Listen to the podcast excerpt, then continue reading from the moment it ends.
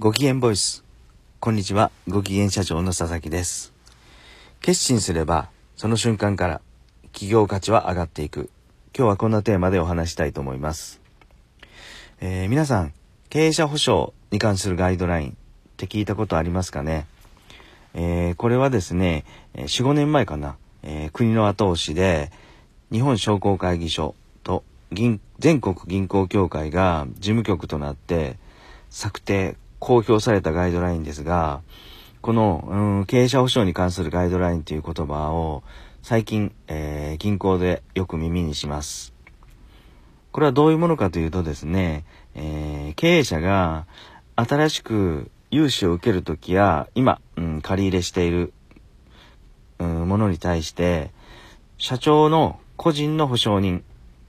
保証人がいらなくなりますよ。それともう一つ、事業が回らなくなってですね、うん、債務整理、えー借り入れを整理するときに、一定のお金や自宅を残せる可能性がある、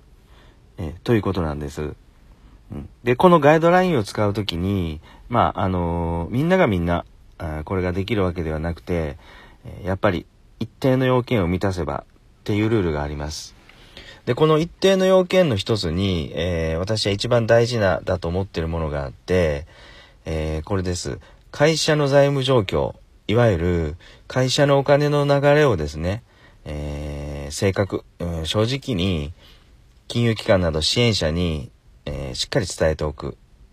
例えば、えー社長が毎月の資産表なんかを銀行担当者に見せながらですね、うん、社長のこ、社長の口から、えーお金の流れを、その月のお金の流れを説明する。といった、えー大事な要件があります。えーこれはですね、あのー社長が自分の口で、えー今の会社の状況を、えー数字に紐付けてアウトプットするということで、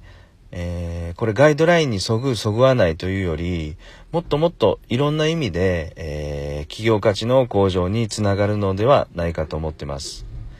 うん、ですから、えー社長こ、社長がですね、あのーそういう決心をした時からですね、もうすでにその瞬間から、えー企業価値の向上が始まっていくんではないかなと思います。はい。決心すれば、その瞬間から企業価値は上がっていく。今日はこんなテーマでお話ししました。最後まで聞いていただき、今日もありがとうございました。